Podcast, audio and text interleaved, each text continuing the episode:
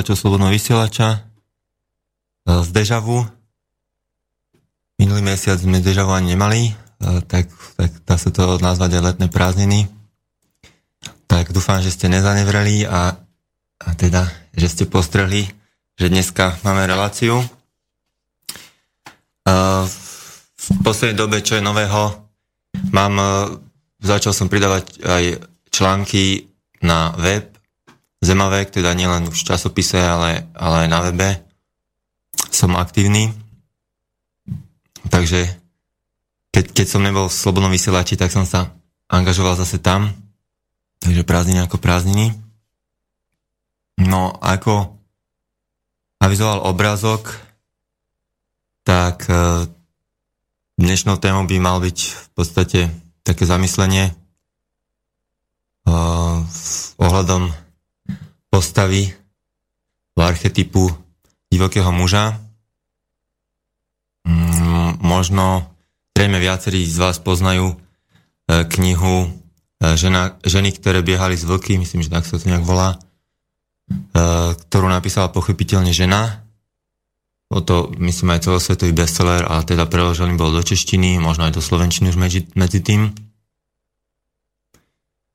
No a je to vlastne divoký muž je nejaká taká obdoba a zase um, zase čo sa týka duševného života muža.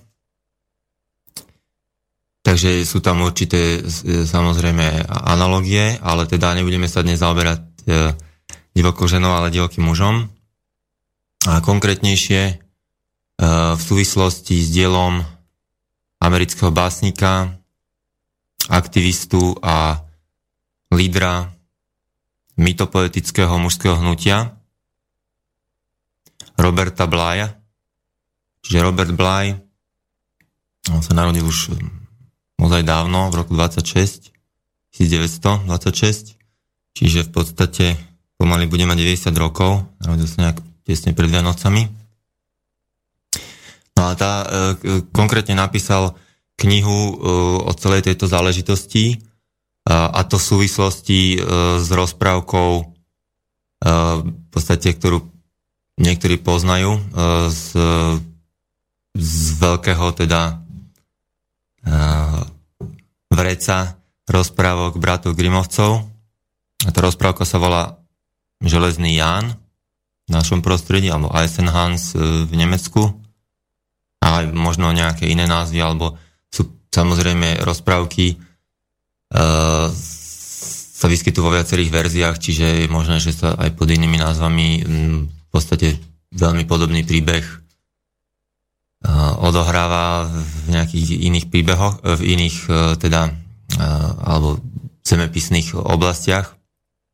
No ale samozrejme aj rozprávky a, a mýty spolu súvisia, mýty sú ešte staršia záležitosť a teda pracujú práve s archetypami, archetypmi a, a teda dajú sa rôzne psychologicky vykladať. Ovšem, tento výklad, ktorým sa dnes budeme zaoberať, je, zase zvláštne tým, že, ako som už spomenul, že autor Robert Bly je v podstate básnik, takže e, je to celé vlastne jeho náhľady a názory a vhľady prezentované takým básnickým štýlom a jazykom. Dúfam, že sa v tom nebudeme úplne strácať. Pokusil som sa to teda nejako prelúskať, že to je pomerne hrubá kniha a, e, nejak vyselektovať nejaké zmysluplnejšie e, pasáže. A e, teda on tam samozrejme to aj okorenil nejakými aj ďalšími mýtmi, čiže nie, nie je to len celé o jednej rozprávke a, a aj nejakými príkladmi zo života. Mm, takže mm, asi toľko na úvod. No, v podstate Robert Bly tvrdí, že dnes, dnešní muži si už začínajú uvedomovať, že vzory, ktoré vytvára populárna kultúra, už nepostačujú a nedá sa nimi v podstate inšpirovať. A dosť často v, v tejto knihe vlastne uvádza vek 35 rokov, ktorý považuje ako do istej miery za zlomový um, z hľadiska nejakej Ehm, nejakej e, zrelosti alebo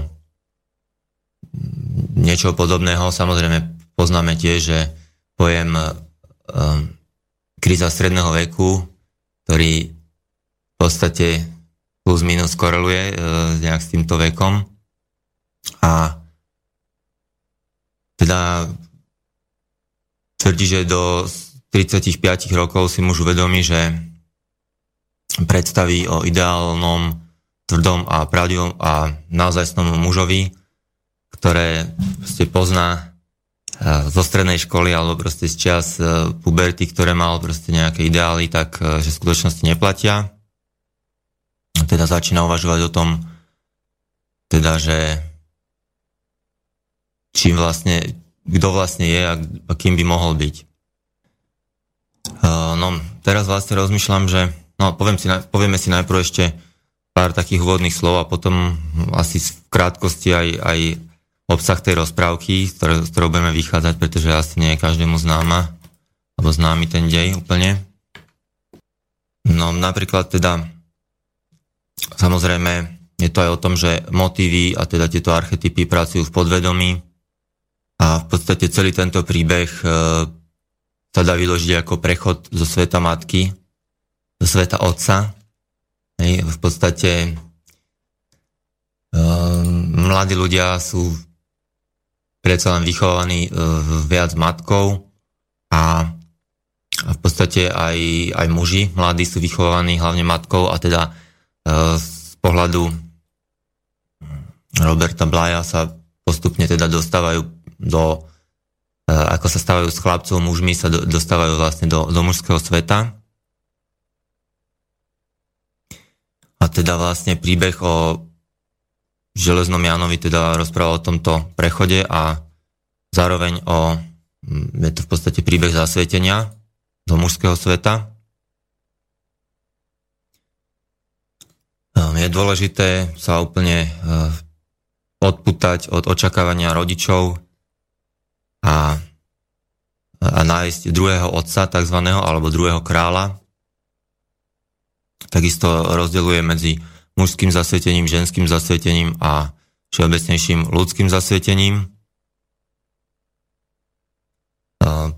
Takisto ženské a mužské hnutie spolu súvisia, ale, ale pohybujú sa po iných časových osách, osiach. No a vlastne taký jav, ktorý nastal v podstate od čas priemyselnej revolúcie. V mužoch ako takých narastá frustrácia, ako temná stránka mužstva sa v podstate dostáva na povrch v kultúre aj teda v celej civilizácii.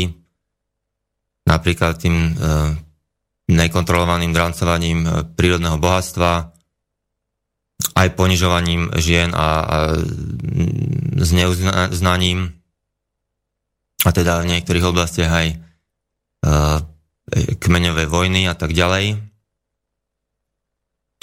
Uh, ďalší taký jav je, že, že jednoducho, čo kedysi bolo bežné, že uh, synovia uh, boli často s otcami, jednak prítomne aj pri, pri rôznych mužských činnostiach a učili sa prirodzene od otcov, tak uh, dnes je to dosť o tom, že um, v podstate už tá priemyselná revolúcia vyhnala mužov do továrny a dokonca plánovite, ako aj ukazuje ďalej v tom, aj v tomto diele. Uh, takže tam nastalo také vzdialenie sa vlastne uh, synov od, alebo otcov synom uh, a tým pádom dochádza k menšiemu porozumeniu už automaticky a, a psychologicky uh, táto medzera vlastne, uh, že, že vlastne syn nevidí um, muža, teda otca pri práci, tak jednoducho sa tam stráca ten kontakt, to puto a e, nastupujú tam e, vlastne kadejaké by sa dalo povedať, fantázie a mm, kde, kde nie sú fakty, tak tam proste začne pracovať e, imaginácia a samozrejme e, kadejaké aj paranoidné a, a, a podobné proste predstavy čo teda ďalej ubližuje tomu vzťahu medzi, e, medzigeneračnému, medzi mužmi. E, ďalšia taká vec, ktorú, tomu sa ešte asi podrobnejšie dostaneme, predpokladám, že určite, ďalšia taká vec, o ktorej teda táto kniha pojednáva, alebo teda, ktorú rozlišuje, je, že divý muž vlastne nie je barbar, aby sme si nemysleli, že to je nejaká, či už oslova barbarstva alebo, alebo niečo podobné. Barbarstvo dušu poškodzuje a vlastne aj, aj prírodu a ľudstvo ako také. Tuto sa divý muž chápe v zmysle e, muža, ktorý, ktorý skúma svoje zranenia a teda podľa Blaja pripomína skôr buddhistického mnícha šamana Zálesáka ako Barbara. No a teda venuje sa tomuto spracovaniu tohto námetu v, v rozprávke. Vysvetľuje to aj tým, že teda je, v podstate sú rozprávky také dosť pružné, tým, že pracujú s archetypmi, že vlastne aj keď sa menia niektoré okolnosti uh, spolužitia ľudského, ako som už spomínal, tak uh, proste základné veci ich zostávajú v platnosti. Inde napríklad tvrdí, že uh, ako vrchné vrstvy e, mužskej psychiky sa menia, ale, ale tie spodné vrstvy, že sú nemené aj, aj 20 tisíc rokov v podstate. Čiže niekde, niekde na spodku je divý muž.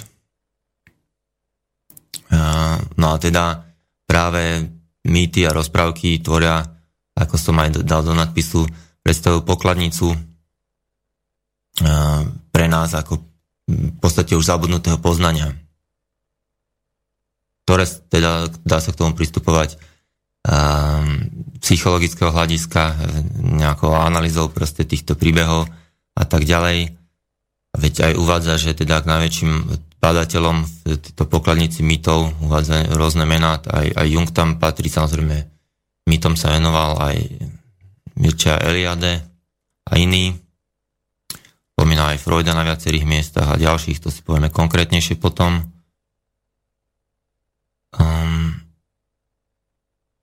No, e, taká ďalšia vec e, podstatnejšia asi, že táto cesta zasvetenia, ktorú načrtol, autor má podľa neho 8 fáz,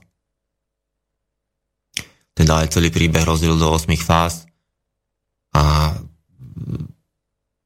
postupne sa venoval v tých konkrétnych kapitolách, ale tvrdí, že teda neexistuje tak či tak e, nejaký návod pre všetkých a každá cesta sa musí vyšlapať a až dokonca aj poradie tých fáz alebo samotných obsah tých fáz e, sa môže líšiť a pre každého muža môže byť v podstate nejak sa odlišovať. Tak na začiatok asi toľko a mohli by sme si pustiť e, prvú pesničku.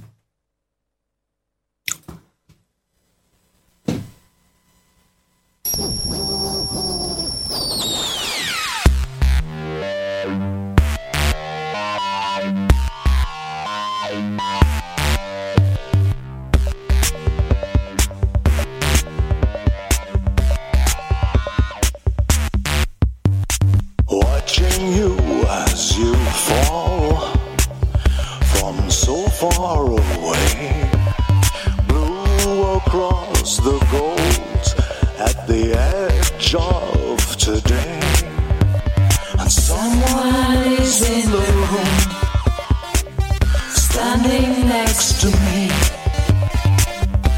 side by side. In the dark.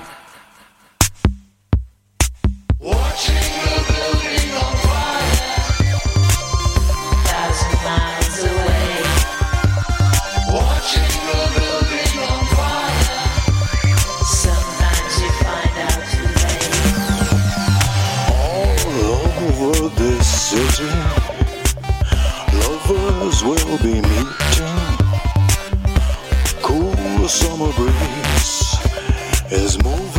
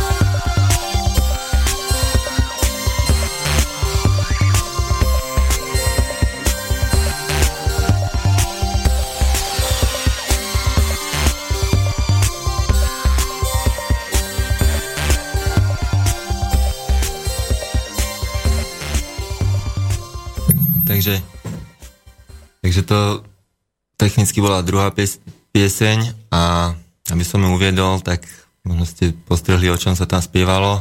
Watching a Building on Fire.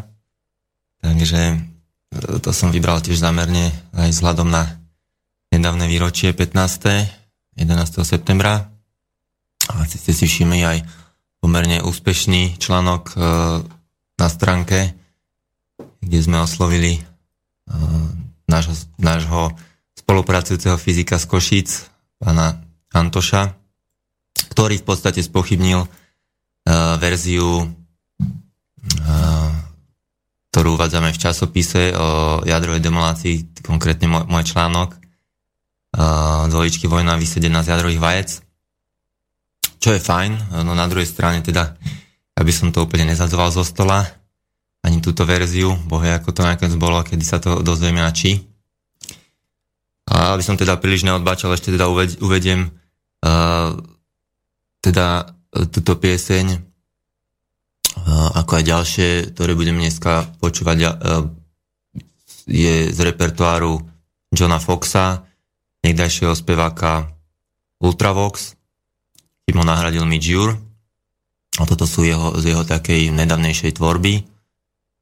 Asi no, pár rokov dozadu proste výber z asi troch albumov, myslím. No, takže ďalší starý pán v podstate, ako sme si povedali aj, aj tento autor, z ktorého dneska čerpám a, budem mať aj taký hudobný doprovod tiež staršieho pána. No tak by som teda teraz pokračoval tými, čo viem, vlastnosťami divého muža, nejakým zhrnutím. Takže uh,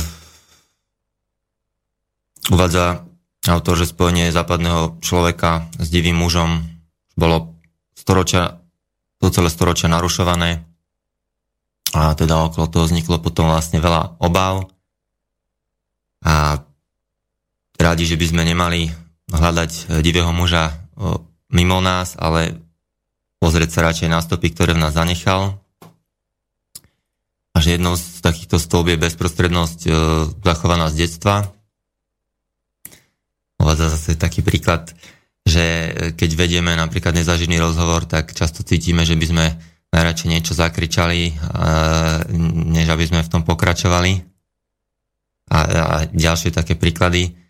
No a, ale že teda keď si divého muža alebo divokého muža zachováme v svojom vnútri, tak e, prejavuje priazenie k nespúťanosti prírode, e, prírody.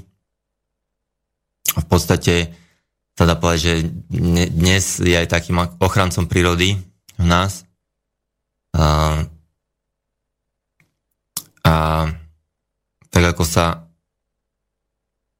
my rozpamätávame na divokého muža, tak ženy sa rozpamätávajú na divokú ženu a iné ženské vzory.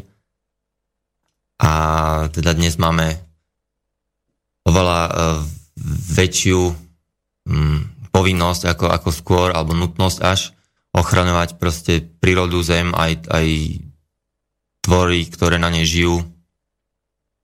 A to je taká, taký jeden aspekt.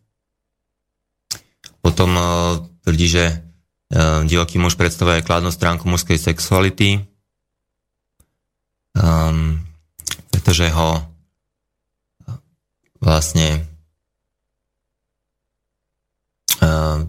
hamba uh, nedohnala k tomu, aby sa, aby sa oholil alebo a, ne, a potlačil svoje púdy uh, alebo nepotlačil teda ich natoľko, aby v ňom vyvolali zúrivosť ktorá sa obraca aj proti ženám a vedie k ich e, ponižovaniu.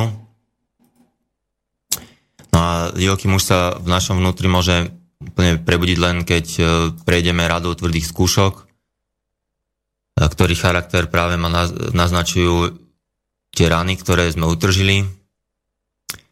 A potom e, no ale to už by som mal asi skôr predstaviť ten príbeh uh, ako taký, takže tomu sa dostanem potom. Uh, ďalšie vlastnosti divokého muža sú teda bezprostrednosť, spojenie s divokosťou, aj úcta k zármutku a riziku, A teda mnoho ľudí odstrašujú takéto vlastnosti a dokonca niektorí muži, keď v sebe pocitia prvý impuls k nejakému riskantnému činu a e, vlastne uvedomia si spoju, svoju spojitosť so silami, ktoré teda označujeme týmto, týmto názvom, tak sa zláknú, zakažú si všetky výstrednosti a začnú dokonca som okolí propagovať opatrnosť a prispôsobivosť. Niektorí z nich sa stanú uh, riaditeľmi gymnázií, alebo sociológmi, alebo byrokratmi, terapeutmi aj, ale aj, aj básnikmi, umelcami, obchodníkmi. A v podstate mali by sme rozlišovať, uh, že tu nejde o to, aby sa človek stal divým mužom, ale skôr o to, aby s ním bol spojený.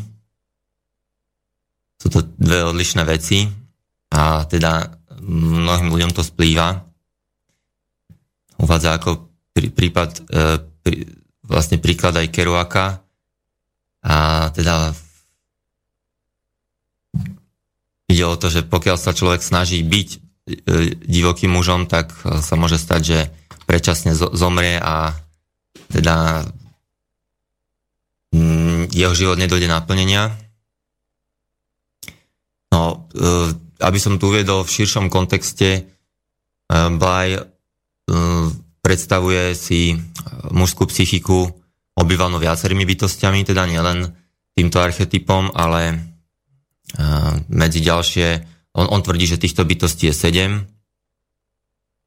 A teda pôsobenie toho divokého muža je poznamenané spletitými vzťahmi k inými bytostiami, k iným bytostiam teda mužskej psychiky a vlastne všetky spolu tvoria to, čo by malo tvoriť vlastne dospelého muža. Ako som hovoril, podľa neho tých bytostí 7. Uh, obšírnejšie sa zaoberá postavou kráľa a bojovníka, okrem teda divokého muža. Ďalším uh, je milenec. Aj tým sa zaoberá celkom, tak hádam sa k tomu troška dostaneme.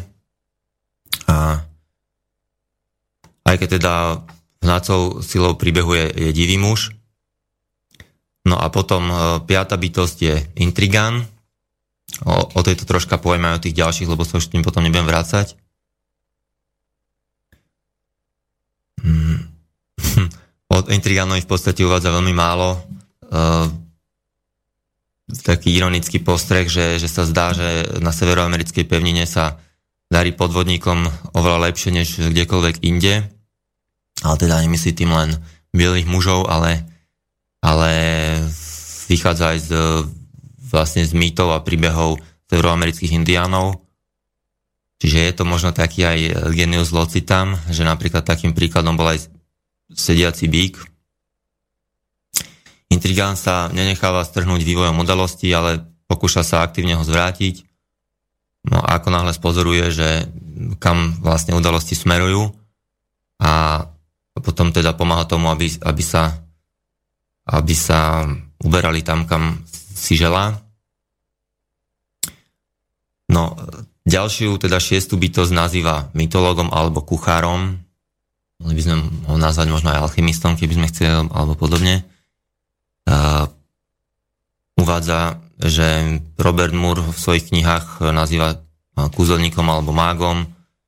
Jeho najvyššou podobou je šaman, ktorý je v styku so silami neviditeľného sveta a mohol by to byť aj matematik. No a teda stáva sa, že tento kúzelník alebo mytolog, alebo ako si už nazveme šaman, teda môže prežiť aj, aj napriek tomu, že uh, už v detstve vážne ochrnie uh, mužské emocionálne telo, pretože to považuje za čisto intelektuálnu energiu,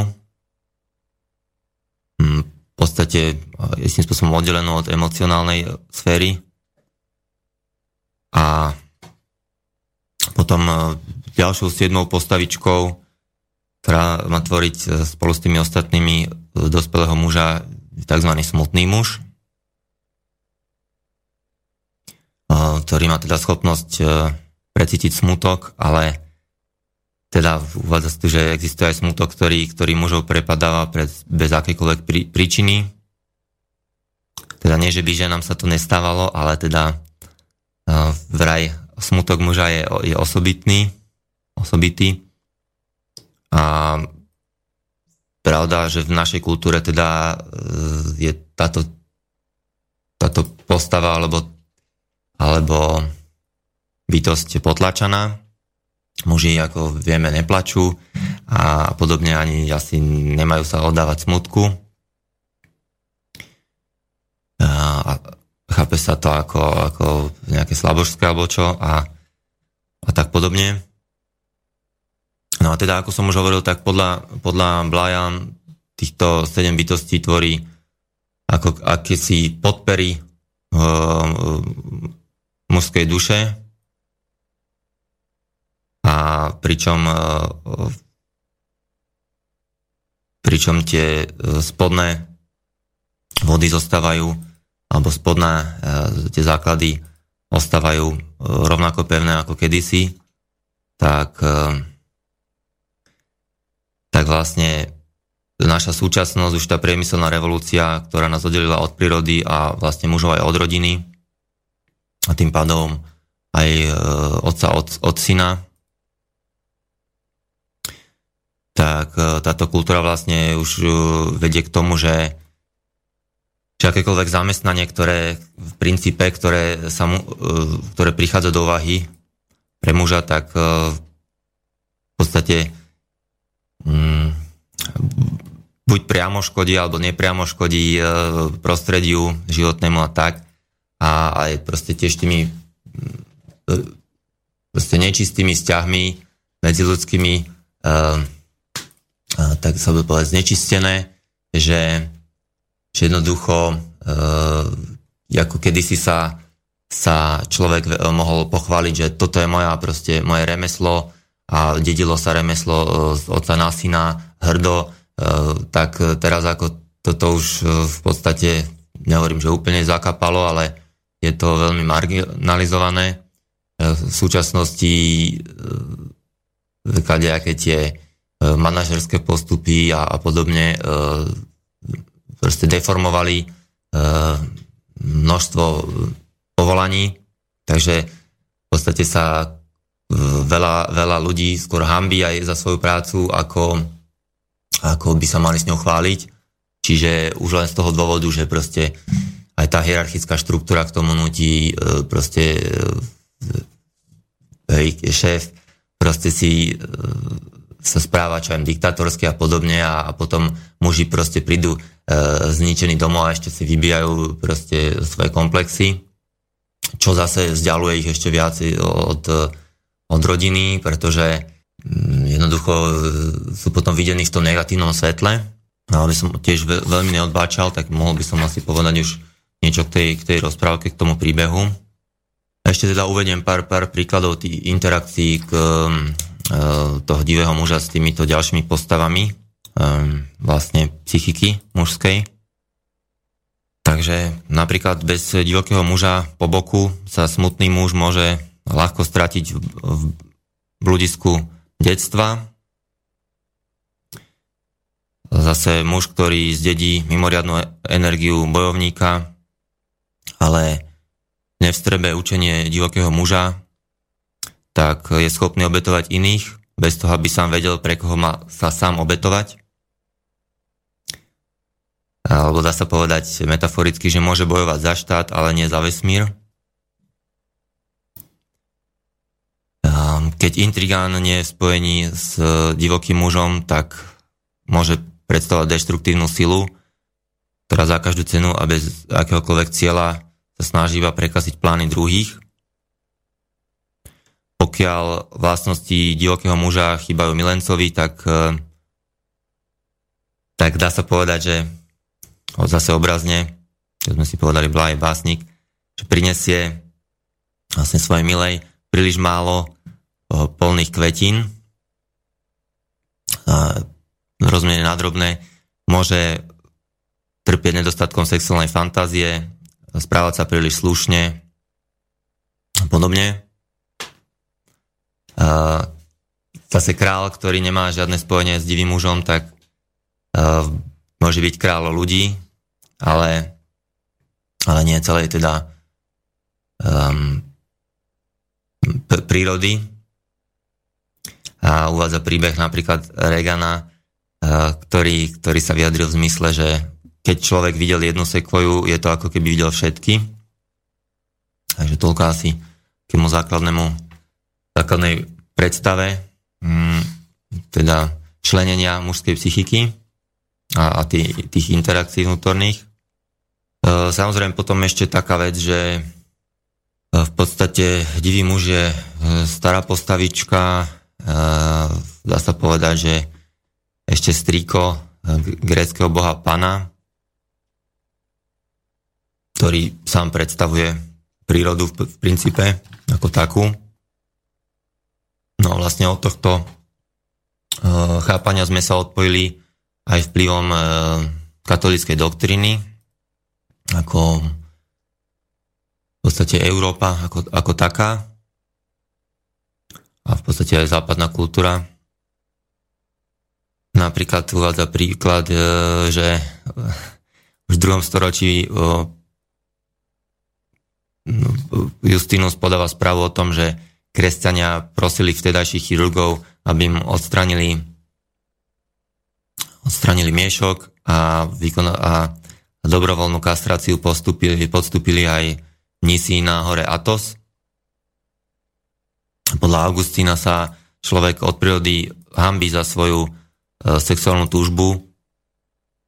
A keď e, Augustín sa zmenil svoj život po obratení na vieru, tak uh, proste to, že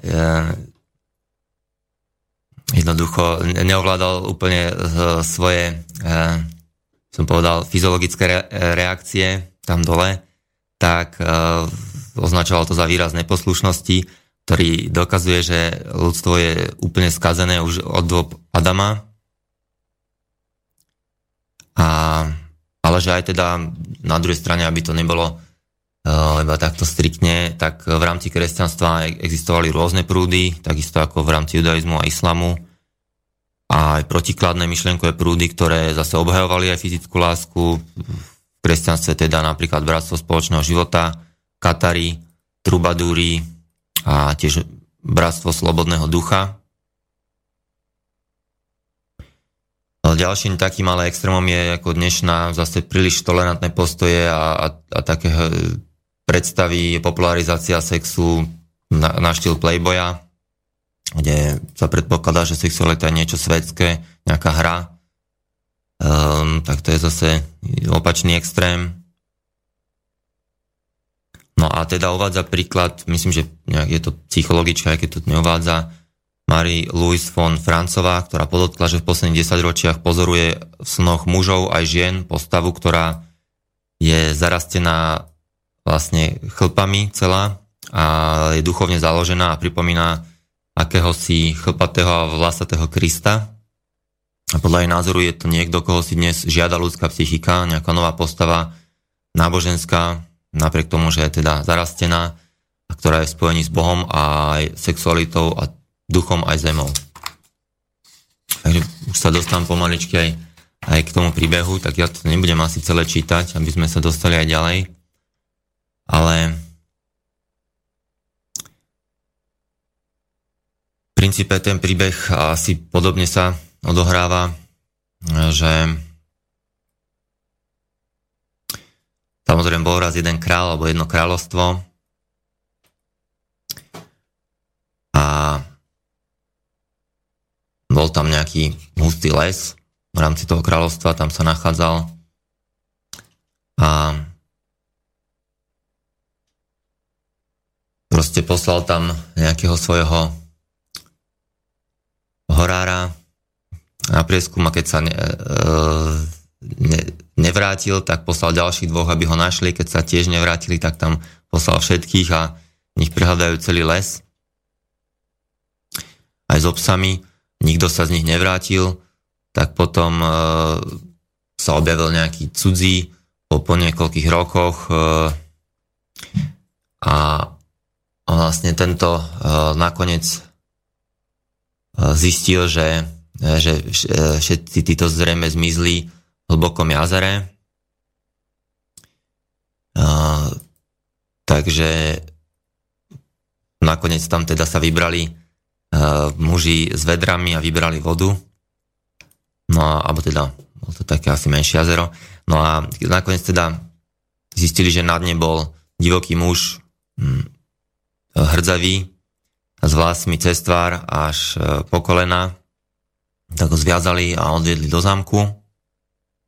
Dali ho do železnej klietky a teda pod trestom smrti zakázal král túto e, klietku otvoriť. E, kľúč dal kráľovne, ktorá si ho dala pod vankúš, tam si ho schovala. No a teda král mal syna, mladého princa, ešte ako dieťa sa hral a nejaká e, loptička e, sa mu zatolala do klietky divokého muža, tak ho poprosil, aby mu vrátil. On mu samozrejme povedal, že e, mu dá loptu, keď, keď mu otvorí klietku, tak chlapec to odmietol a teda o deň sa vrátil a zase, zase sa to zopakovalo a do tretice nakoniec teda povedal, povedal mu niečo, že aj keby som ťa chcel oslobodiť, tak neviem, kde je kľúč, na čo mu divoký muž povedal, že kde sa kľúč nachádza. Chlapec ho ukradol e, matke a ako otváral tú e, bránku tej klietky, tak si priškripol prst teda oslobodil divokého muža, ten mu vrátil jeho zlatú loptu a dal sa na útek. No a na to za ním zakričal mladý princ, že nech nejde preč, lebo keď utečie, tak že, ho, že bude bytý. Tak sa divý muž vrátil, e, posadil si ho na ramena a e, utekol s ním do lesa. Potom samozrejme král sa vrátil, zistil, že klietka je prázdna, chlapca nikde nenašli, tak nastal zmetok a, a smutok. No a divý muž si vlastne chlapca odviedol do lesa a povedal mu, že už teda nikdy neuvidí rodičov, ale nechá si ho u seba, pretože ho vyslobodila jemu ho lúto. Keď bude, keď bude poslúchať, tak uh, bude, mať, uh, bude mu neho dobré a teda, že má všetko, čo treba. Povedal mu, že mal tam takú studňu, povedal mu, že bude pri nej, že má pri nej sedieť a dávať pozor, aby do nej nič nespadlo, lebo by sa zašpinila a že sa každý večer príde presvedčiť, že či splnil túto úlohu alebo tento rozkaz. No a ako tam sedel, tak proste ho, bolel ho ten prst priškripnutý, tak mimovolne ho ponoril do vody. Keď ho vyťahol, tak zistil, že je celý pozlatený, ale nedalo sa to z neho odstrániť. Samozrejme, e, železný Jan, hej, ktorý v tomto predstavuje toho e, divokého muža v tomto príbehu, tak e, to zistil, tak mu ešte odpustil prvýkrát, povedal mu, že nech sa to už nestane, druhýkrát mu tam spadol vlas, aj tomu ešte odpustil, tretíkrát sa pozeral na svoj obraz a ponorili sa mu tam vlasy, až sa mu všetky zafarbili na zlato. No a to už bolo príliš veľa na železného Jana, tak, tak mladého princa vyhnal, povedal mu, že sa mu bude, teda, že zakúsi chudobu, a, ale že keď eh, má dobré, keďže má dobré srdce a on to s ním dobre myslí, tak, eh, tak keď bude potrebovať pomoc, tak nech príde na kraj lesa a zavolá ho na pomoc a on mu príde pomôcť. Tak mladý princ teda sa tulal, z lesa prišiel do mesta, tam nenašiel prácu, keďže ani nič nevedel ako princ robiť praktické. Tak e, zamieril smerom k zámku a spýtal sa, či by si ho tam nenechali. Nevedeli, čo s ním, tak e, nakoniec si ho zobral do služby kuchár, a, ale ako pomocníka nie do kuchyne, ale mal proste nosiť drevo a, a vodu a vynášať popol, čiže úplne pod, podradná robota. Raz ale proste nebol nikto iný po ruke, tak, bol, tak ho, mu prikázal kuchár, aby zaniesol kráľovi pokrm. No keďže princ nechcel, aby bolo vidieť jeho zlaté vlasy, tak si nechal na hlave klobúk, čo kráľa nazlostilo, pretože pri tom si si mal dať dole klobúk. Uh, tak mu prikázal, nech si dá dole klobúk, ale princ sa vyhovoril, že má prašivú hlavu. Tak kráľ ho dal proste vyhnať. Uh, po, uh, povedal, že kuchárovi, že teda nech nepracuje v kuchyni, uh, že, že tam nemá čo hľadať, keď má prašivú hlavu.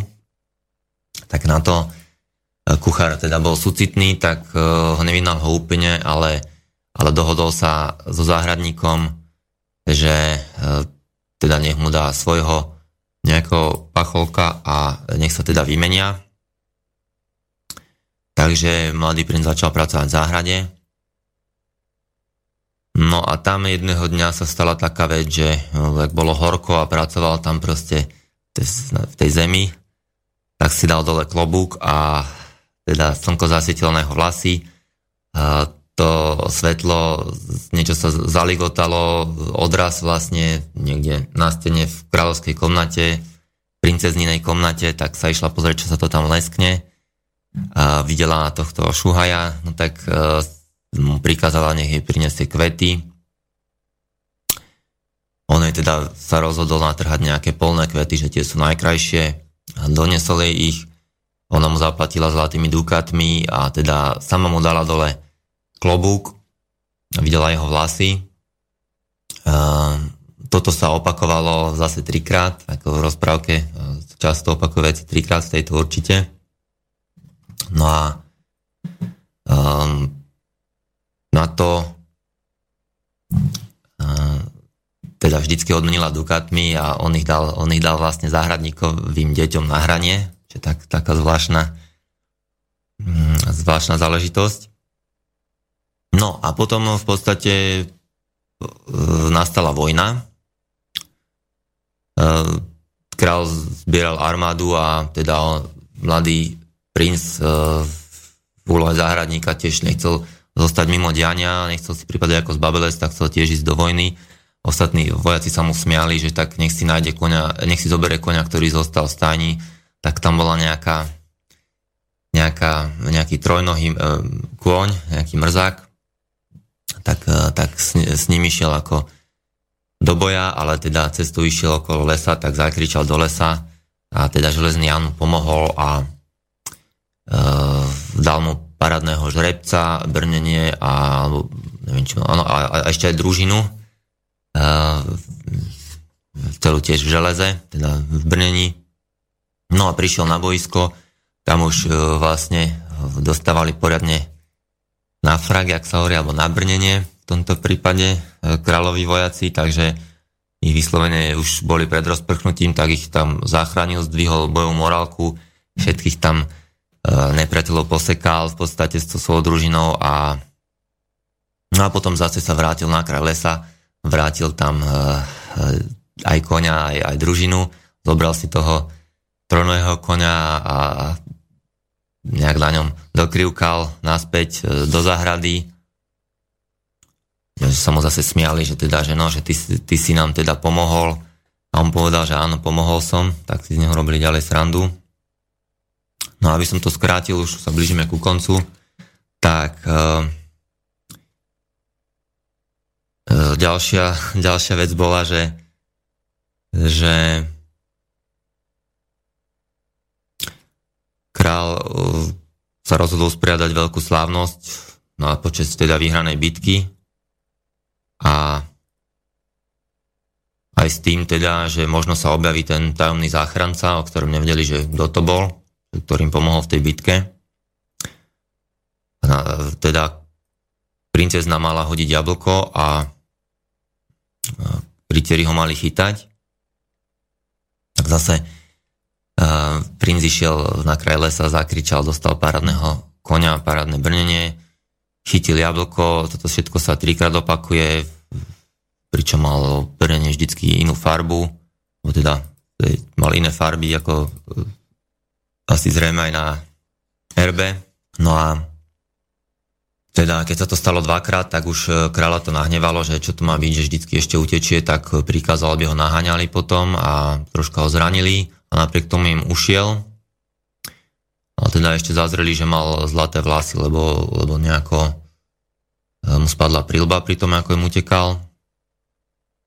No a vlastne potom sa to prezradilo, lebo zase dal, tento princ e, na hranie záhradníkovým deťom tie zlaté jablka, takže, takže ho predvedli pred kráľa a on sa, on sa priznal, princezna mu dala zase dole klobúk a teda potom, potom nastala svadba, veľký happy end klasický, dokonca tam dorazili jeho kráľovskí rodičia a ešte prišiel aj železný Jan, ktorý teda sa priznal, že ho, že ho vyslobodil a teda dal mu, odovzdal mu vlastne, alebo teda sl- prislúbil mu teda všetky poklady a, teda, že je mu k dispozícii a tak vlastne rozprávka končí. No a teraz zase ja končím na chvíľku a dáme si ďalšiu pesničku a potom budem pokračovať v tom psychologickom výklade. Počúvate slobodný vysielač.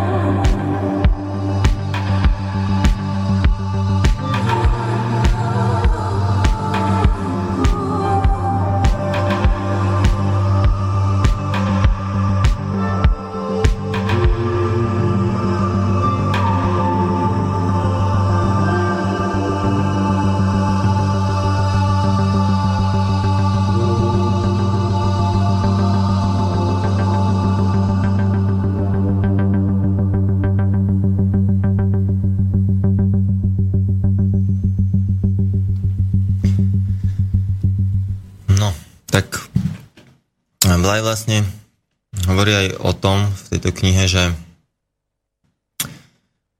v podstate v 20. storočí hlavne v druhej polovici on vlastne dosť často vychádza zo situácií v, USA, v Amerike, ale keďže amerikanizácia postupila aj sem do značnej miery, by som povedal, že až do príliš veľkej, tak určité paralely samozrejme, nie že paralely, ale jednoducho je to aplikovateľné aj, aj na našu situáciu.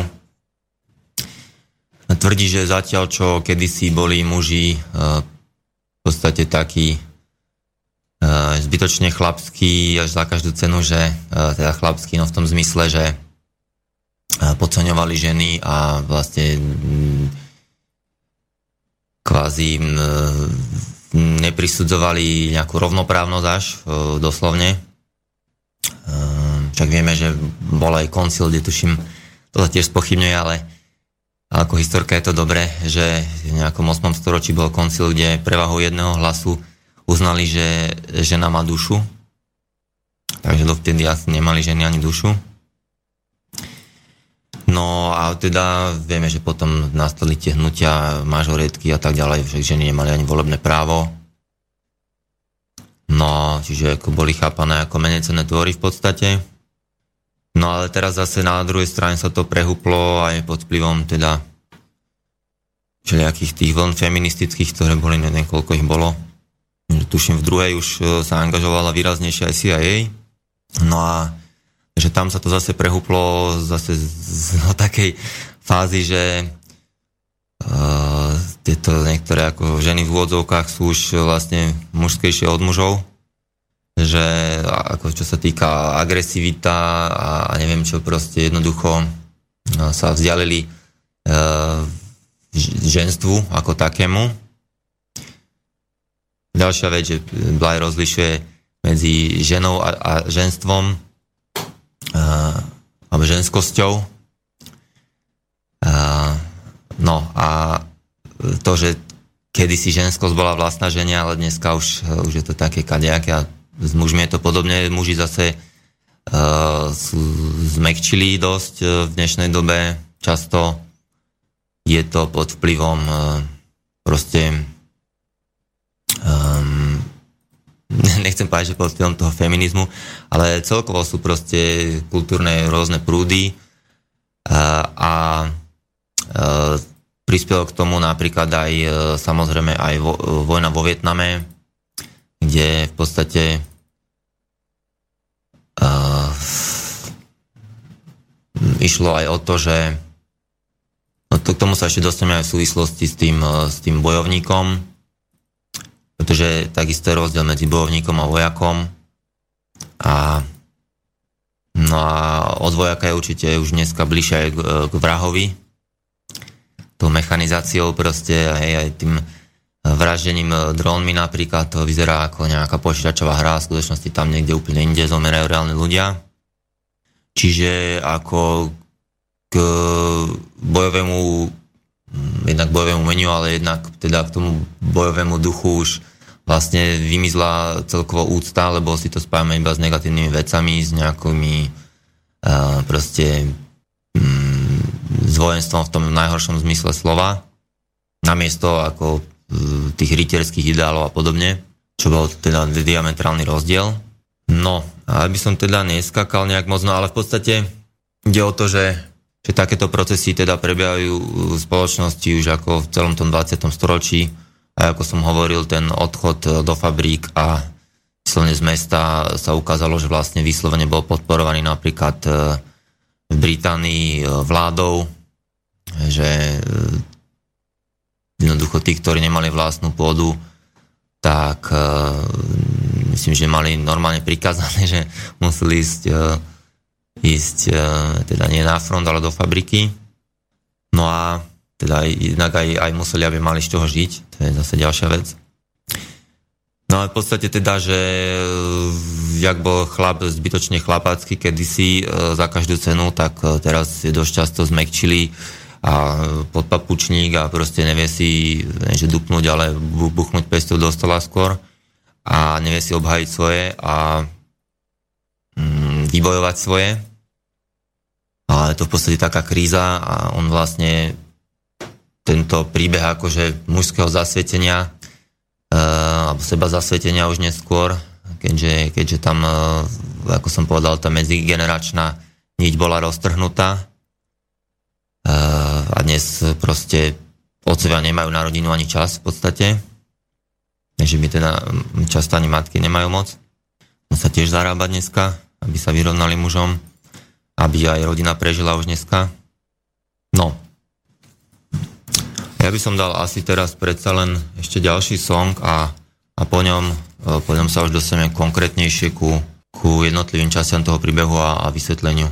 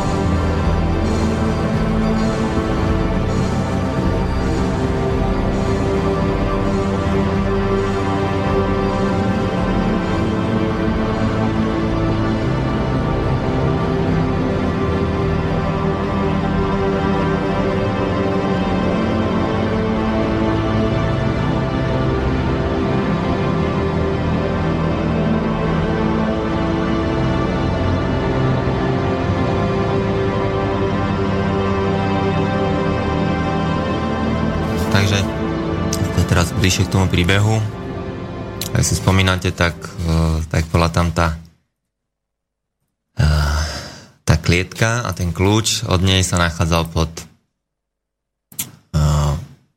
vankušom kráľovny, tak symbolika je asi taká, že v podstate matka hlavne vychováva deti, teda aj, aj dievčatka, aj chlapcov.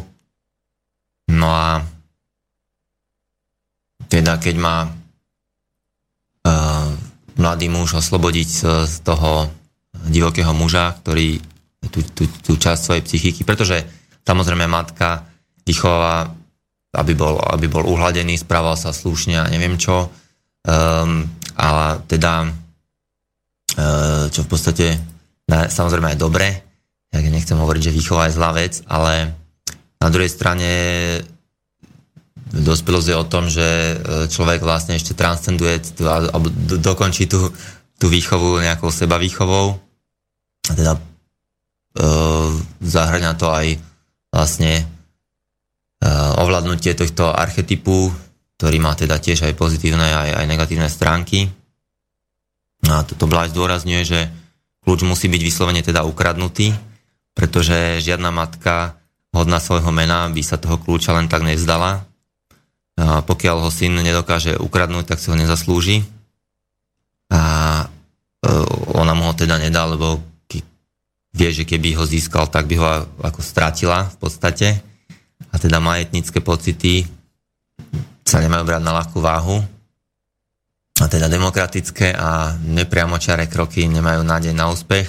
Proste musí sa zmocniť toho kľúča nejak uh, úskokom.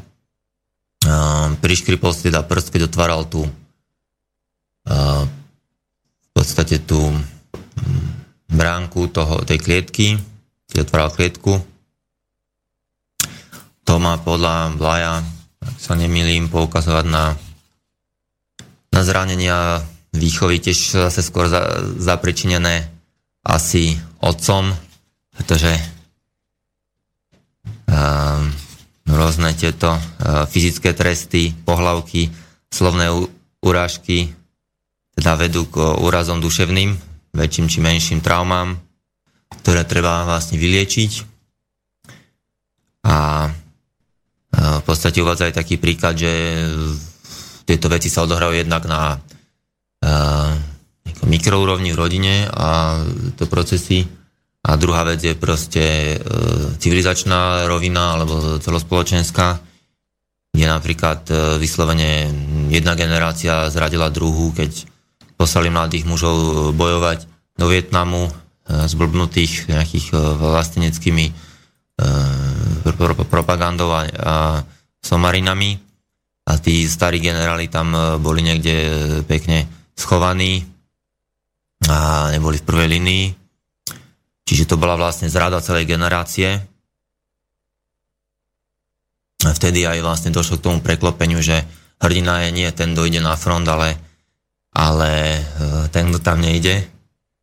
Vlastne vieme, že vtedy aj tzv. kontrakultúra vlastne ako pojem sa zaviedla a vlastne to, vychádzalo aj z týchto vecí. Odmietanie tejto militaristickej politiky jastrabiej. Takže to, to je ďalší, ďalšia vlastne e, vec z tohto príbehu, nejaký, nejaký aspekt. Čiže chlapcov zranený prst je symbolom rôznych teda šrámov, ktoré má z detstva.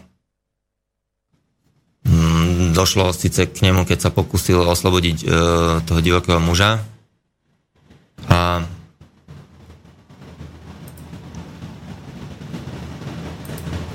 ďalej sa vyjadruje k tomu, že teda je to príbeh zasvetenia a celkovo zasvetenie ako také e, sa v podstate vytráca z našej kultúry. E, dnes to, proste, keď sa niečo dá nazvať ako zasveteným, tak e, reálne najbližšie k tomu má úplne v podstate paródia na to, keď keď sa mladí muži opijú e, v spoločnosti kamarátov a prípadne ešte nejaké drogy proste skúsia. že by, ne, že by alkohol nebol droga.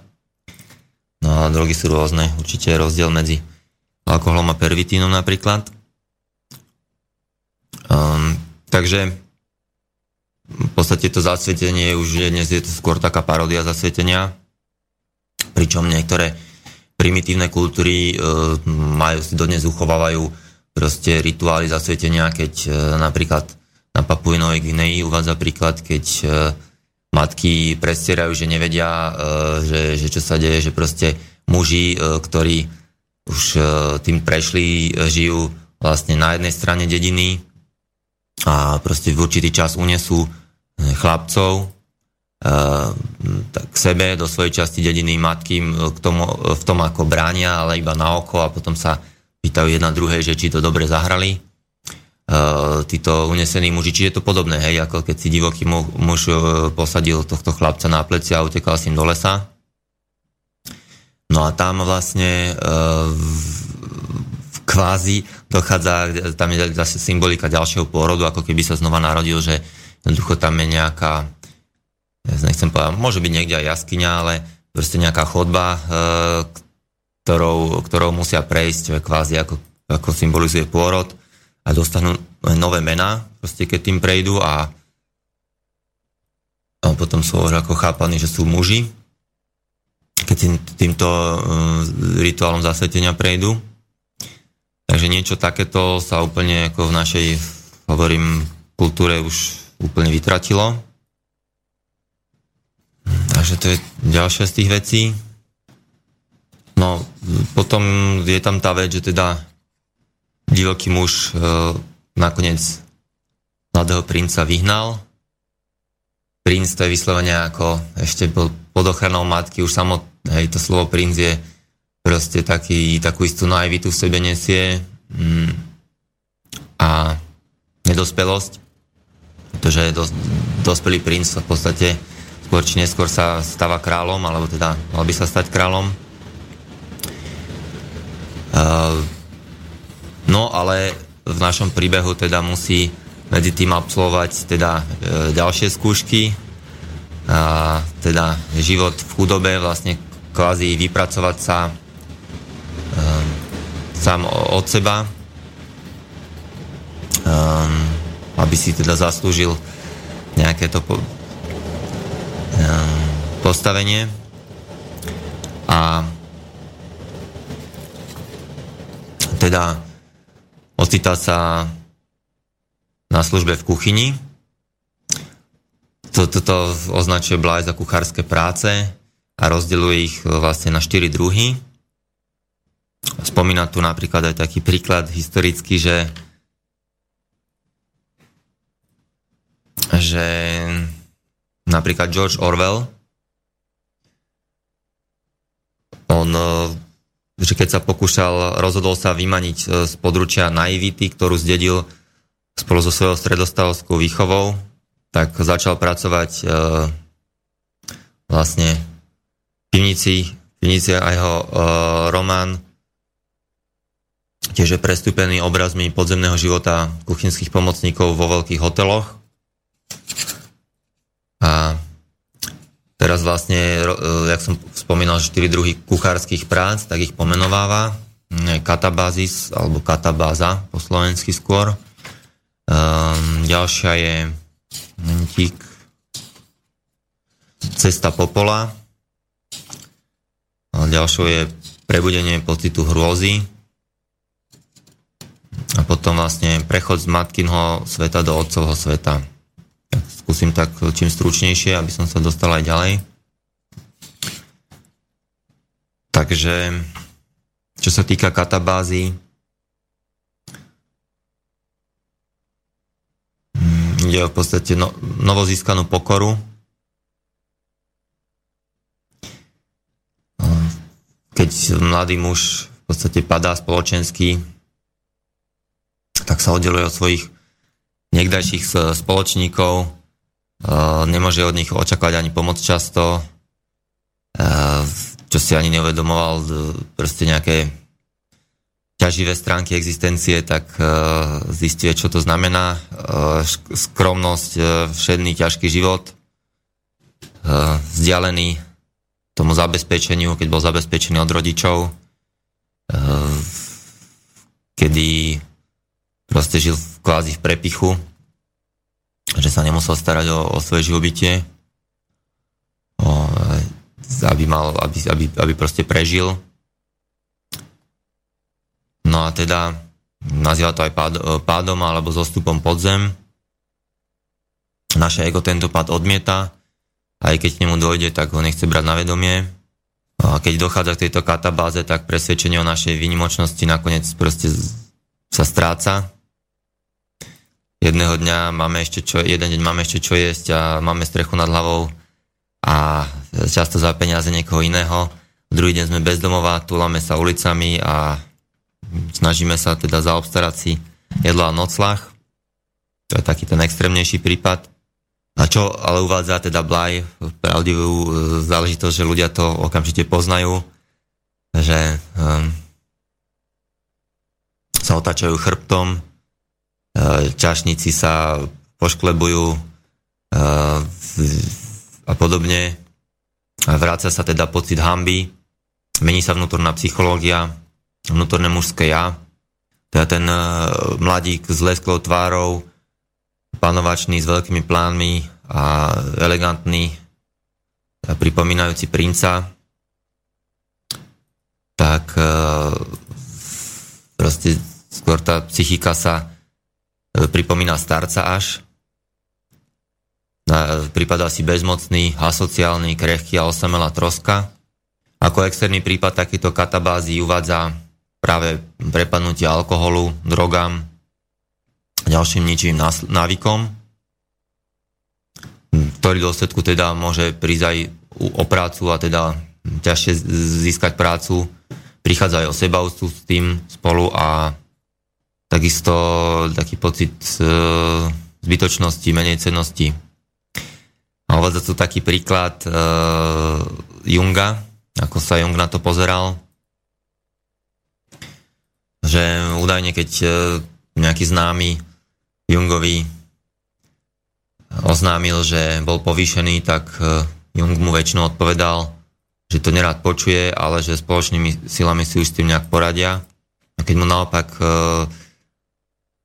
sa objavil nejaký jeho známy, alebo teda nejaký aj pacient skleslý, e, zahambený a povedal, že ho vyhodili z práce, tak mu Jung na to odvetil, že to musíme zapiť, to je skvelá správa, z toho určite vznikne niečo dobré. Tak bol to taký vtipalek. Ale niečo na tom zase bude. Poranený prst tiež symbolizuje poranený pohľad. V princípe narušuje teda spôsob, akým sa pozera na svet. Um, zranená osoba. Uh, samozrejme niektorí rodičia svojou lahostajnosťou, nedostatkom citu, sekirovaním alebo dokonca v extrémnych prípadoch sexuálnym zneužívaním alebo proste pokorovaním, čo tiež e, niekto sa ukája na tom, že pokoruje svoje deti, tak e, jednoducho spôsobuje zranenia, traumy, ktoré sa potom e, narušujú všetky ďalšie vzťahy týmto ľuďom a celkovú existenciu spoločnosti. No a teda, ale syn teda môže ponoriť prst do rituálnej terapeutickej vody, aby pocit precítil svoju ranu a uvedomil si nespravodlivosť, obľudnosť a škodlivý vplyv na svoju spontánnosť a radosť zo života. V tejto situácii katabázy vyhľadáva spoločnosť rovnako označených ľudí mm, a vlastne e, svojim správaním často zapričinuje, že je ďalej zahambovaný. E,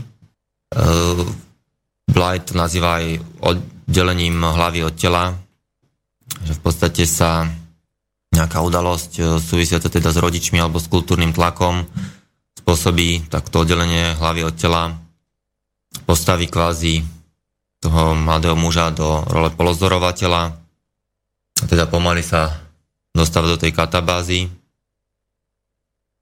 Nazýva to aj cestu stroskotancov. Um, proste zjavne teda tam dochádza k strate do vtedajšieho postavenia, že mal teda ten človek zabezpečené základné veci a teraz e, vlastne sám sa má o to postarať. uvádza, že takéto okamžiky často obsahujú aj dávku čierneho humoru, takéto situácie životné. Uvádza príklad teda, kde nemenuje nikoho, ale že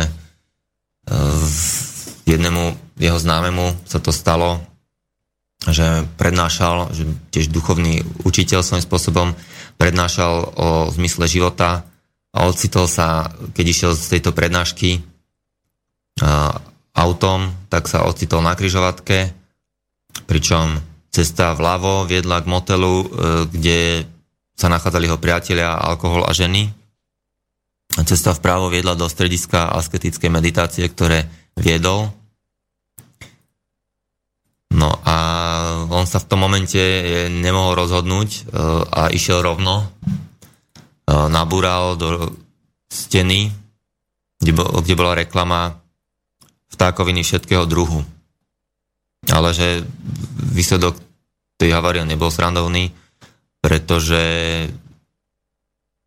jeho známy sa z toho dostal s čiastočným ochrnutím jednej strany tela. A zvláštne je, že teda neuvádza ktoré. Hej. Tak máme, na jednej strane bol ten motel s alkoholom a ženami a na druhej strane tá to centrum asketickej meditácie a teraz ne, nevieme, že ktorá strana tela mu ochrnula. Tak ale určite sa môže stať aj takéto podobné prípady. V živote sa čo môže stať. E, potom uvádza taký jav, princíp čiastočnej dôvery, e, keď e, teda sa naozaj človek ocitne na okraji spoločnosti, tak títo ľudia, že vraj sa s princípom čiastočnej dôvery zoznámia veľmi skoro. Ide o to, že vlastne nemôže nikomu úplne dôverovať, a keďže sám sa ocitá v takej spoločnosti pochybnej, tak ani sám sebe nemôže na 100% dôverovať. A uvádza proste príklad aj, že v manželstve, teda nie príklad, ale skôr posúva to do rovny manželstva aj, všíma si to z tejto stránky. A, že sa údajne hovorí, že v manželstve muž a žena každý drží na reťazí partnerovú šelmu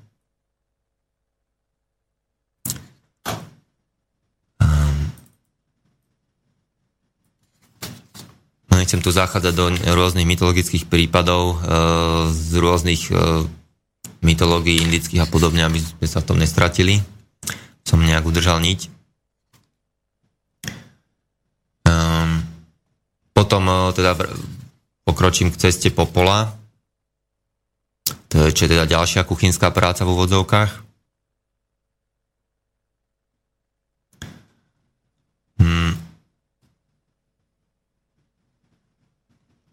Tomu tu uvádza, ale predsa len teda dám nejaký historický príklad uh, z prostredia vikingov. Podľa norského badateľa Kejsera, alebo Kajsera, mladí muži v čas, z čas vikingov uh, bola bežná vec, že žili v popole dva alebo tri roky. Doslovne, pretože Eh, vtedy no, Nori kedysi bývali v takých dlhých spoločných domoch, pričom stred siene bol vydláždený a slúžil ako ohnisko. A popol ležal na dlhých hromadách eh, meter alebo meter a pol od ohniska, alebo pol metra teda od ohniska v priestore eh, medzi týmto popolom, medzi ohňom a popolom proste ležali mladí muži často tam proste spali a e, stravili tam také obdobie prázdnin dokonca, ako kvázi nič sa im nechcelo robiť, nevedeli čo so sebou, nevedeli si vybrať nejakú, zaradiť sa do, do tej spoločnosti vikingskej, tak, e, tak tam proste normálne celé dni ležali a čo viem, e, popíjali možno, nedbali o čistotu, vyslovene sa tam válali a e, aj žvíkali uhlíky, žvíkali ako e, žuli. A sa im hovorilo o povedači uhlíkov. Um, bola to nejaká rituálna letargia, dá sa povedať, a vlastne tá spoločnosť sa vtedy akceptovala. Um, bolo to niečo ako zimný spánok. Um, takisto je tu príklad Mirča Eliade, ktorý sa zaoberal mytmi a teda celý život napísal x kníh o týchto záležitostiach, tak popisuje, že e, popol používajú pri zasvedcovaní v Austrálii, v Afrike, na Blízkom východe, v Južnej Amerike aj v Tichomori. Aby sa chlapec mohol stať mužom, tak musí v ňom zomrieť dieťa. A takzvaný čas popola je dobou, keď má byť teda usmrtené toto dieťa, seba stredné. A teda od 8 do 12 rokov, keď sa nachádza v tomto veku chlapec, tak ho teda odoberú matke. A to, čo som hovoril, vlastne ten príbeh. No a potom sú tu ďalšie ešte súvislosti. Mm, súvislosti s tou uh, s vyhorením takzvaným, hej, ako ktoré sa tiež no, dá spojiť aj s midlife crisis, uh, teda uh, krízou stredného veku. Teda zase tu píše o vek 35 rokov, čo plus minus, hej, si tam môžeme doplniť nejaké číslo. Uh, tak uh, v podstate, že mužská vnútorná peť začína produkovať popol, a dovtedy mala skvelý ťah, ale uh, mohol hrať karty a neviem, chlastať až uh, do úsvitu, ale naraz si všimne, že už, uh, že už nemá taký ťah a už také veľké polena už nespáli. A je teda na čase, aby si zohnal alebo vyťahol lopatku a poklakol a pozberal popol a mm, teda sledoval otlačky svojich topánok v tom popole a ste básnické obrazy. Dúfam, že zrozumiteľné. Tým, že keď e, si neuvedomíme nejaké e, vzťahové záležitosti, e, že sa točíme v kruhu, tak jednoducho opakujeme tú istú chybu a dá, dá sa povedať metaforicky, že máme viacej veci viacej popola než tepla. Um, tomu autorovi uh, údajne viacero ľudí povedalo okolo, okolo 35 rokov starých, že sa boja nadviazať nový partnerský vzťah, pretože majú obavu, čo z neho zostane. Rovnako ako z predchádzajúcich vzťahov, ktoré, z ktorých zostal akurát popol.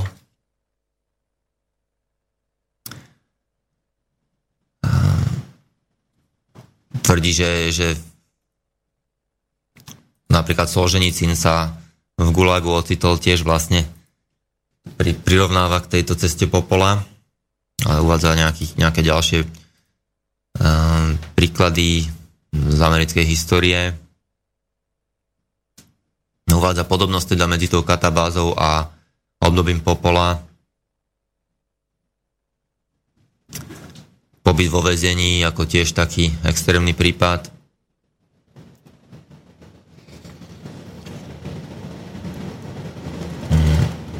Potom ďalšou teda záležitosťou je prebudenie pocitu hrôzy.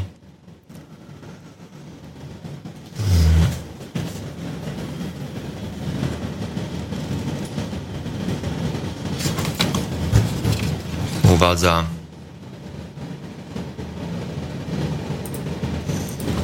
že napríklad chlapci často mučia a zabíjajú hmyz, aj nejaké menšie zvieratá, niektorí aj máčky a podobne, aby prebili svoj pocit bezvýznamnosti, aby si pripadali dôležitosti, dôležitý a proste e, silný, alebo neviem, ako to nazvať, tak e, prirovnáva ich k titánom z, z greckej povesti, e, ktorí sa teda na svete objavili pred bohmi. E,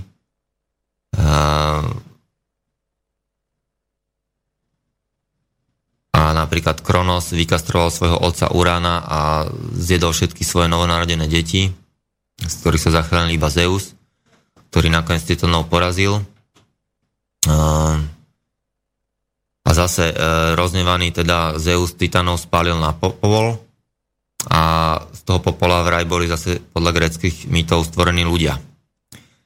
Čiže tam je podobná symbolika asi nejaká. Z popola vlastne vzniknú, z popola titanov vzniknú ľudia.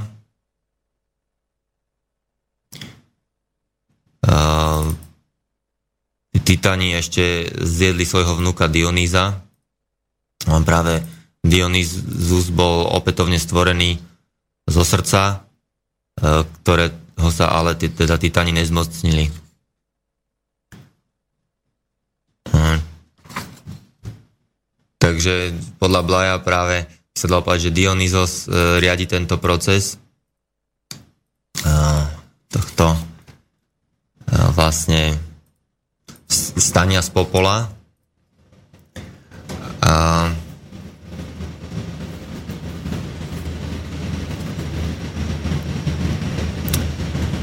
Uvádza tu potom príklad e, aj e, z vietnamskej vojny, kde mm, z nejakého filmu o obeti vojny, kde teda jedna štvorica vojakov e, z pečlenej čaty uniesla, znásilnila a zavraždila vietnamské dievča a jeden z nich e, proste sa e, k ním nepridal. E, hral ho Michael J. Fox. Odmietal sa teda podielať na znásilnení a snažil sa aj zachrániť život tvrdí, že vlastne títo mladí muži sa správali ako štvorica titánov a vlastne nemali, nemali schopnosť e, súcitu a pre, precítenia hrôzy, e, kdežto tento piatý člen čaty mal vlastne tú schopnosť pocitovať hrôzu a bola vlastne najzralejším rysom jeho osobnosti. Ehm, takže z tohto dôvodu je práve dôležité mať to to prebudenie pocitu hrôzy, tiež istá forma vlastne zasvetenia. Človek si uvedomí, že odtiaľ potiaľ niektoré veci sa proste nerobia. Sú začiarov, ako sa hovorí. Tak by to malo byť v zdravom vývoji a mm, títo ďalší proste z tej roty sa vlastne stále nachádzali v tej úrovni toho krutého dieťaťa, ktoré e, nemá súcit, nerozmýšľa proste v súvislostiach a poslednou teda, poslednou touto kuchynskou prácou je prechod teda z matkinného sveta do otcovho sveta. E, napríklad 80 e, kmeňov žijúcich na Papuino, v Papuinovej Gvineji e, majú taký takú vlastne formulku, s ktorou súhlasia, hej, rôzne kmene sú tam a teda zhodno sa na tom, že, že chlapec sa nemôže zmeniť e, na muža bez aktívneho zásahu starších mužov. Zatiaľ, čo žena, dievča sa môže zmeniť na ženu sama od seba, čo teda signalizuje aj telesné zmeny, hej, keď vlastne nastáva menštruácia a tak ďalej tak e, pokiaľ ide o chlapcov, tak bez starších mužov vlastne takto to tie prírodné kultúry chápu, že bez toho staršieho muža sa to nemôže stať. Musia sa odputať od matky. E, tam majú proste rôznu úlohu aj e, strikovia, aj starešinovia, kmeňoví a tak ďalej podobne. No, to už sa ďalej nebudem tu uh, vrtať v tom, po, pokročíme asi ďalej. Um, no o tom, o tých poruchách uh, otcovstva, synovstva, o tom som už niečo vravel. Um, potom ďalším takým patologickým rysom je nedôvera voči starším mužom. Vieme, že, že v 60. rokoch sa rozšírila taká formulka tiež, že nedôverujú nikomu na 30 to bol už tiež úplný extrém, ale uh, uh, v podstate o tom som už hovoril, aj o tej zrade vo Vietname. ďalší príklad uvádza, že Darth Vader z Viezných vojen, že to meno neznamená nič iné než Dark Father, alebo teda temný otec. Postava, ktorá je celým srdcom na strane temných síl. A to je to, že keď e, vlastne syn nepozná svojho otca, nevie, čomu sa venuje, e, aký je, tak e, vlastne toto miesto vyplňajú rôzni v odzovkách démoni, s ktorým mu teda navravia rôzne veci.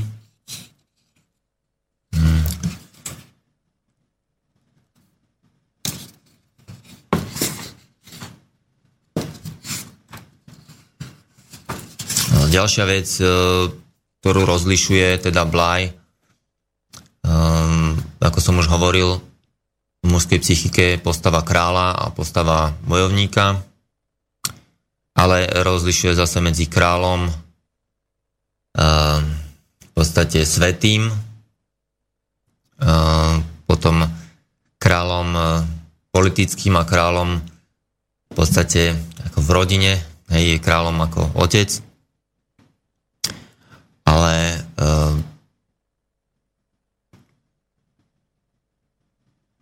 a teda tiež sú tieto, tieto, títo králi previazaní navzájom, samozrejme aj, aj ten on tu uvádza, že aj ten svetý král má vlastne aj temnú stránku tiež, aj, e, aj e, ten bojovník svetý, alebo teda z tej sféry, duše, duchovnej sféry.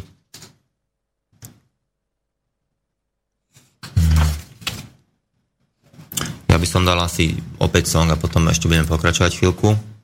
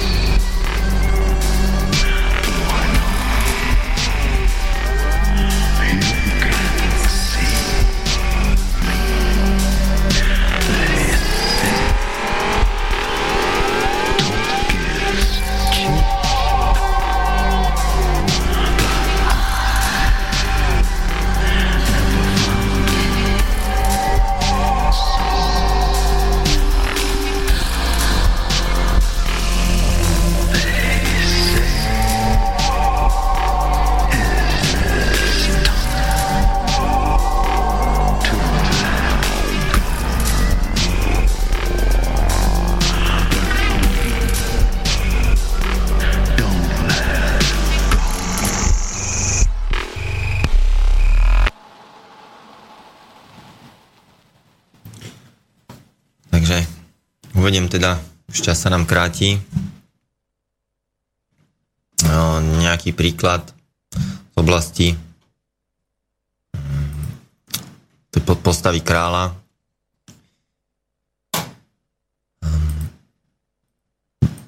Podľa Blaja vlastne musíme sa naučiť vidieť svetého kráľa nielen očami, ale slovami Williama Blakea cez oči, skrz oči mm, a vnímať ho teda nášho žiarivého vnútorného kráľa neskazenými mm, neskazeného obrazmi rôznych e, teda Herodov a Stalinov.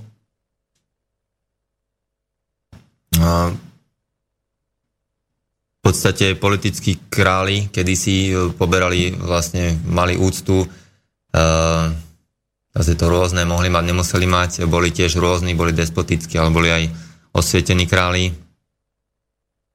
Ale v podstate on toto odstupňoval do trojstupňového sveta, e, kde vlastne politický král čerpá svoju energiu autoritu, alebo mal by čerpať e, zo svojej vnímavosti vo, voči kráľovi obývajúcemu priestor nad ním, teda nadpozemský král akoby, ten svetý král.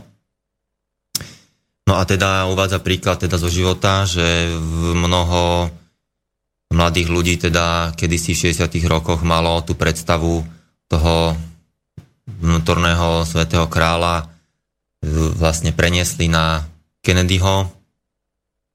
A teda vražda Kennedyho vlastne bola vraždou v podstate tohto kráľa a vlastne bolo to také dokryplenie, e, bola to trauma teda veľká pre, aj z tohto hľadiska pre mladých Američanov a mladých mužov v Amerike, e, lebo im vlastne zobrali úplne, e, to je zase otázka, či to bolo, tiež zrejme to nebolo uskutočené z tohto dôvodu, ale každopádne je to teda ďalšia rovina toho poškodenia spoločenského, ktorú tá vražda spôsobila, ktoré tá, tá vražda spôsobila. E, potom vlastne nastúpili, už vieme, Bush a podobne, e, teda Reagan predtým, ale Bush bol vtedy jeho pravá ruka, predtým bol e, CIA šéfoval, takže to už bol iný level úplne, to už bolo vyslovene kontaminácia. To je podobne asi nejak, čo sa teraz deje aj v katolickej cirkvi, vidíme, že ten pápež, čo tam, čo teraz vyvádza, že to je proste úplne nonsens s tými škaďakými vyhláseniami a neviem čo a, a údajné vyšetrovanie Vatikánskej banky dostratená.